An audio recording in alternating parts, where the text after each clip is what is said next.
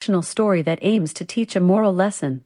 Typically, animals or inanimate objects are portrayed as protagonists in the story, and anthropomorphism, or giving the characters human traits, is employed to convey the desired moral. Fables can be written in prose or verse and may feature other mythical creatures or natural forces as main characters. Okay, okay, that could work. Ladies and gentlemen, welcome to Rock and Roll Fables with Kenny Bodkin.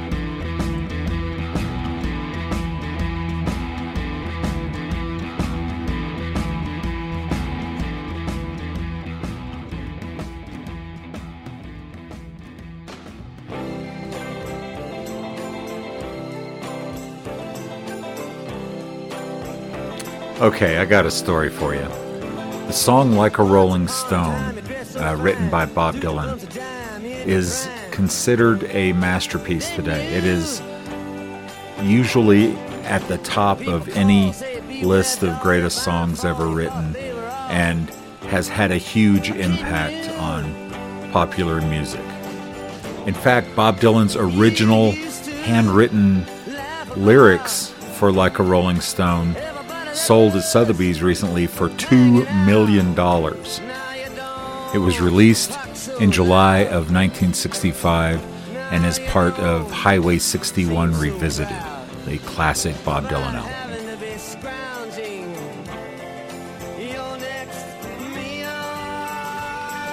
But this isn't a story about Bob Dylan. It's a story about Al Kooper. Al Kooper, when it was recorded, was 21 years old. Okay, he went on to have a um, a career as a producer. He produced the first three Lynyrd Skynyrd albums. He um, played keyboards and French horn for the Rolling Stones on "You Can't Always Get What You Want." So this was at the very beginning of his career.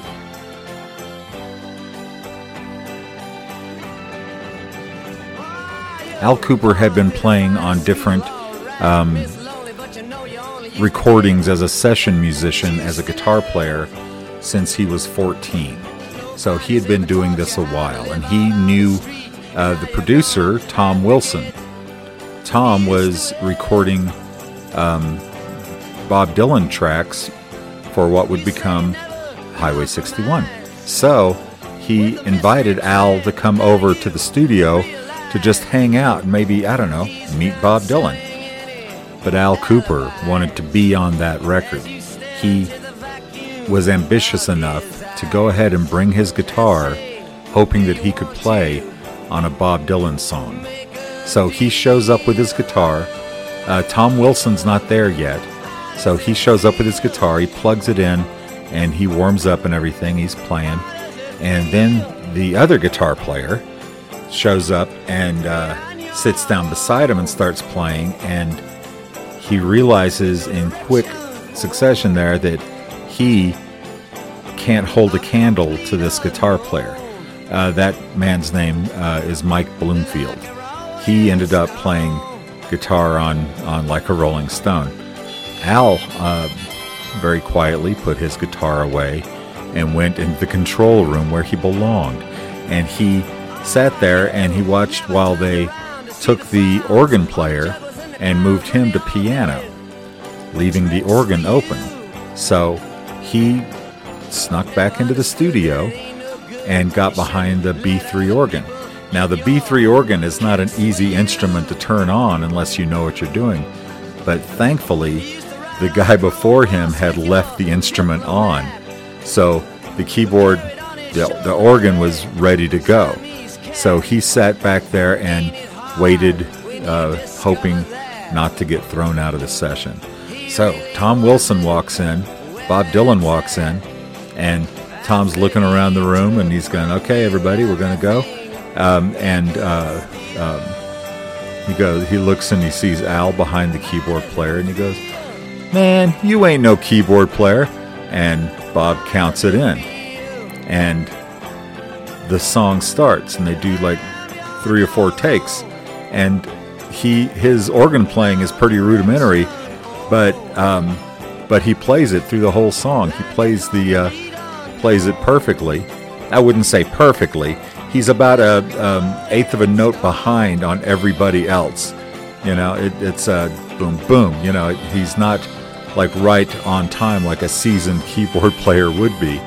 So after that, you know, after they record a little bit, uh, Tom calls everybody into the control room to hear what they've done, and um, and as it's going, uh, Bob asks Tom to turn the the mix on the organ up, and um, Tom says, "Hey, I'm, I'm sorry, man. I'll I'll I'll uh, you know he's not a keyboard player," and and Bob says, "I don't care. It sounds great. Turn it up," and that became the organ piece on Like a Rolling Stone.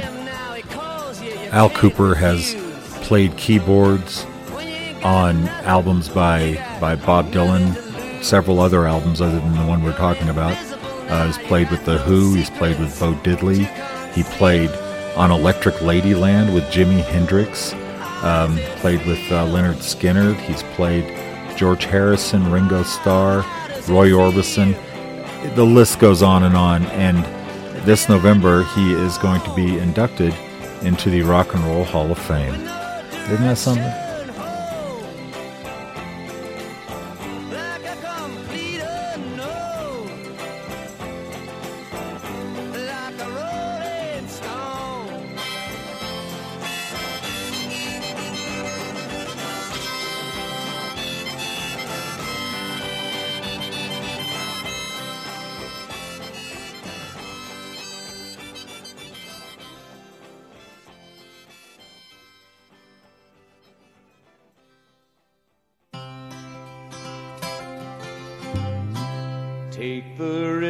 Okay, I got a story for you.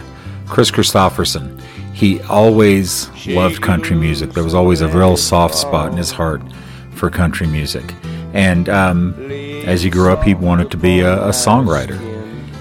He ended up going to college and uh, um, getting a, a, degree from Oxford in uh, English literature. So you know, and, and he had a, a, very promising career in the military. He was in the U.S. Army Air Corps, and um, he uh, he learned how to fly helicopters there. He ended up getting a job as a uh, a teacher at West Point as a teacher of English literature. Well, at some point, he decided to not do that. He decided to give up that job and move to Nashville and follow his dream of being a songwriter. So he gets a job sweeping floors at Columbia Record Recording Studios in Nashville. He meets June Carter there and asked her to give Johnny Cash a tape of his. And she did, and Johnny put it on top of a large pile of other ones that people give him. He was also working at the time as a a commercial helicopter pilot. So before he starts writing any um, any songs of note, he's uh, working at at the studios, and he gets a letter from home from his mother, and it was a very stern letter admonishing him for scrapping a promising military career to write songs. And um, somewhere in the letter, uh, she referenced Johnny Cash, and it was not flattering. And um, his mother was basically telling him he had been excommunicated from the family and, and not to come home uh, until he decided to get his act together and uh, quit this music career that he had uh, started. Well, he takes the, he's reading the letter in uh, the office of uh, the producer Cowboy Jack Clement, and um, uh, and Jack thinks it's it's hysterical. So he he says, "Can I borrow that for a minute?" And he takes it and he shows it to Johnny Cash, and uh, you know, and then uh, the next day Johnny Cash comes in and goes up to Kris and uh, um, I'm going to do my best Johnny Cash here. Always nice to get a letter from home, isn't it, Kris? So legend has it that uh, he kept trying to get uh, Johnny to listen to his demos, and, and Johnny kept putting him off. And So one weekend, he uh, landed a helicopter in his front yard.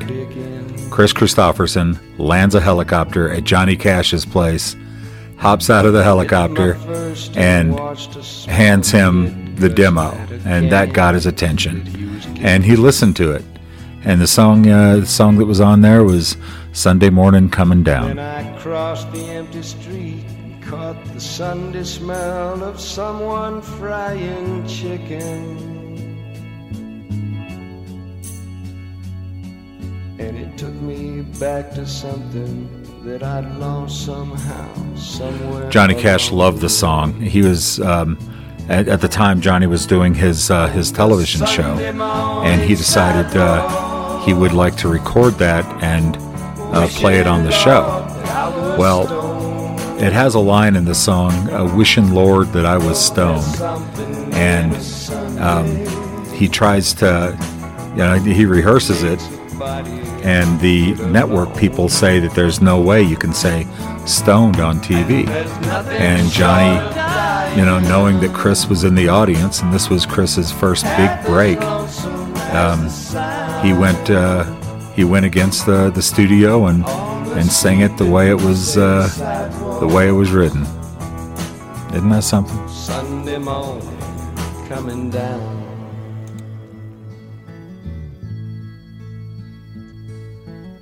Park, I saw a daddy with a laughing little girl who he was swinging.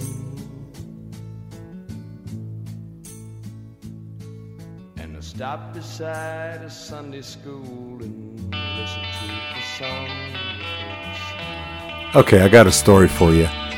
David Crosby from the Byrds and Crosby, Stills, Nash and Young, and Crosby, Stills, Nash, and I mean, he had a pretty um, extensive career. From the very beginning, he had an infatuation with the Beatles. Um, loved the Beatles, just uh, their whole happy, upbeat vibe in the early 60s was very appealing to young David Crosby. The Byrds were originally a folk band, and uh, everything was acoustic. And um, as soon as they saw Hard Day's Night, that changed. They went out and bought electric instruments. They went out and got Beatle haircuts and Beatle boots, the whole nine yards.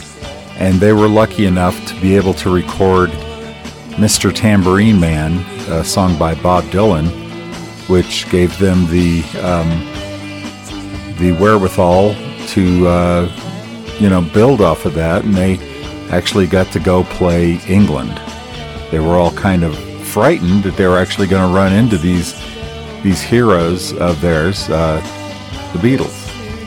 So they had a gig in in London, and this was um, what David would call the worst gig that the the Byrds ever played. They um, actually broke a bass string. Okay, and if you've ever played bass, you know how thick those strings are and how difficult it would be to actually break a bass string. Well, they managed, um, and they were uh, they didn't have all the equipment with them.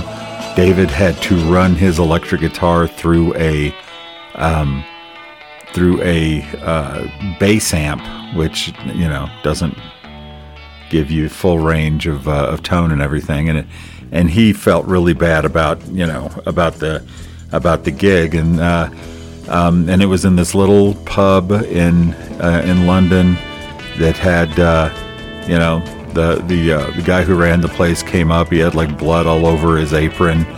The place was like full of smoke. It was it was a real dive. So they get up there to play with uh, with what they got, and um, he looks out in the audience, and there's John Lennon, there's Paul McCartney, there's George Harrison, there's Mick Jagger, there's Keith Richards, there's Brian Jones. The Mount Rushmore of British rock is sitting in front of him, watching him play the very worst gig that the Byrds would ever play.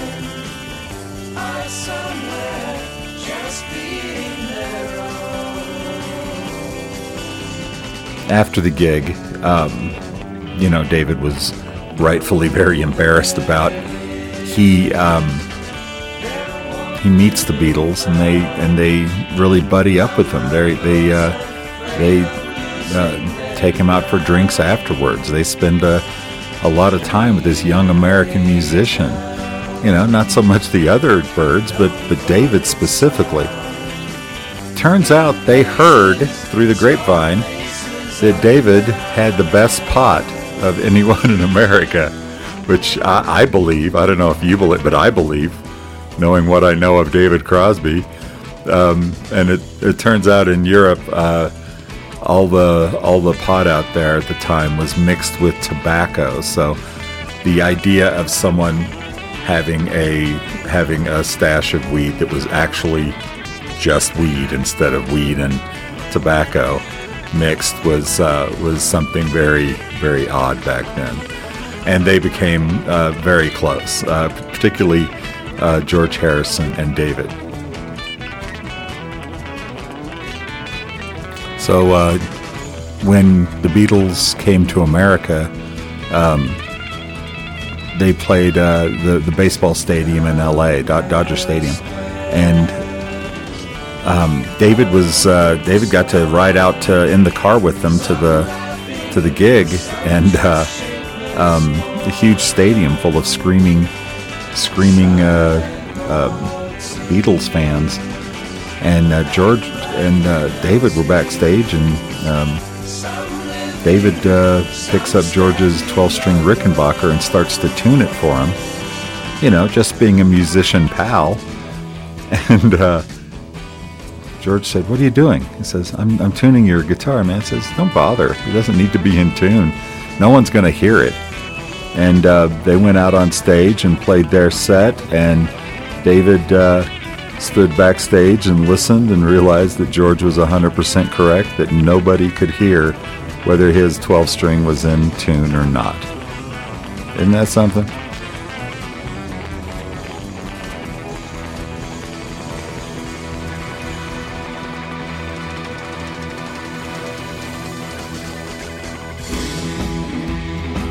You've been listening to Rock and Roll Fables with Kenny Bodkin. We can be contacted at kenny.d.bodkin